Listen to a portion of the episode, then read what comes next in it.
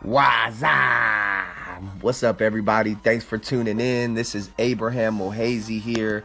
I'm excited to be back for another day. Yesterday, we had my good friend Raymond Williams, and the response we got all over Facebook Live, YouTube, Instagram, Twitter was pretty amazing. It's amazing to see how many athletes turn entrepreneur and how many current athletes have been thinking about being entrepreneurs. It's pretty exciting. I'm very fortunate that we were able to start this podcast and be able to reach out to those that can relate. And today I have another amazing person for you guys to hear from. His name is Jarrett Hart from Hart Marketing. And if you're on my social media, then trust me, you've seen their videos and their content all over our pages. They've been able to stream our games for Facebook Live, where we've had reach of over 15,000 people. No paid boost. For the record, we haven't paid a boost on any of our posts, content, or material for some months now.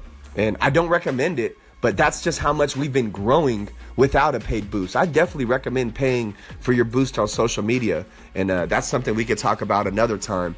But I'm just wanted to let you guys know the reach organically that we've been able to reach out to. And a lot of people compliment me on the content that we're putting out. And I always have to say, man, I'm very blessed to have Raymond Williams and Hart Marketing. Their talents on the same team, unheard of, man. It's like having the Warriors putting together the All-Star team over here.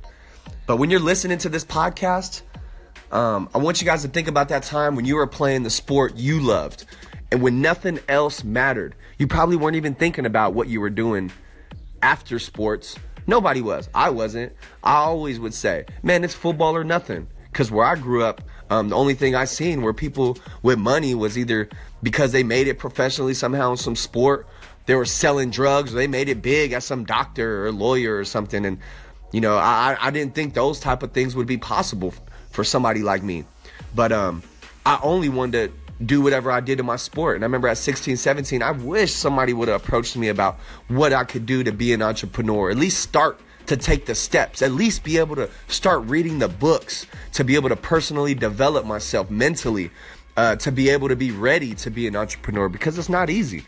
It's definitely not easy. There's days where you're like, damn, I don't know how the hell I'm about to make some money today, or man, I need to get this done, and how the hell am I going to get paid? You know, there's times where you're not getting nothing going for yourself, and there's times where everything is going good for yourself, but you have to mentally be ready. And I always, every time I'm speaking, I leave people with the 3 Ps, and I want to leave you guys with it for today. And it's staying positive, practicing, and being patient. Those 3 Ps, I believe, can succeed in anything. Patience, positivity, and practice.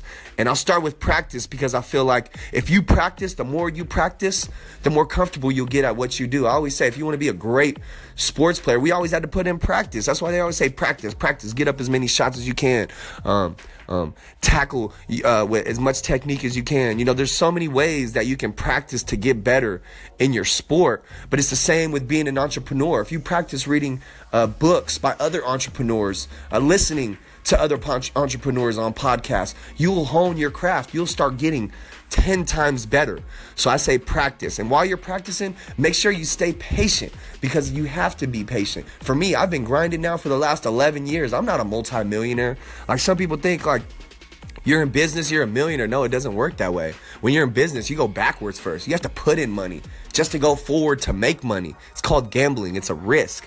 You know, it's a risk that I'm willing to take. It's a risk because it's the same risk I took when I was playing football. You know, I was going all out, practicing, working my ass off, because I wanted to make it to be a professional. So I want you guys to start thinking about that. And while you're practicing and being patient, stay positive. Please stay positive. Stay away from negative people and stay away from thinking negative. And it sounds easier said than done, but it's part of that personal development. The books you're reading, the type of podcasts or people you're listening to can help you hone that craft, can help you become a better person, which can bring better results in everything you're doing in your daily life. So today, 9:30 a.m. I'll be with Jarrett Hart from Hart Marketing, sitting down. You'll be able to hear his story, how he started Hart Marketing. This guy is amazing. Stay tuned and look to hear from you guys soon. If you have any questions, comments, hit me up. I'd love to answer them. See you guys later. Peace.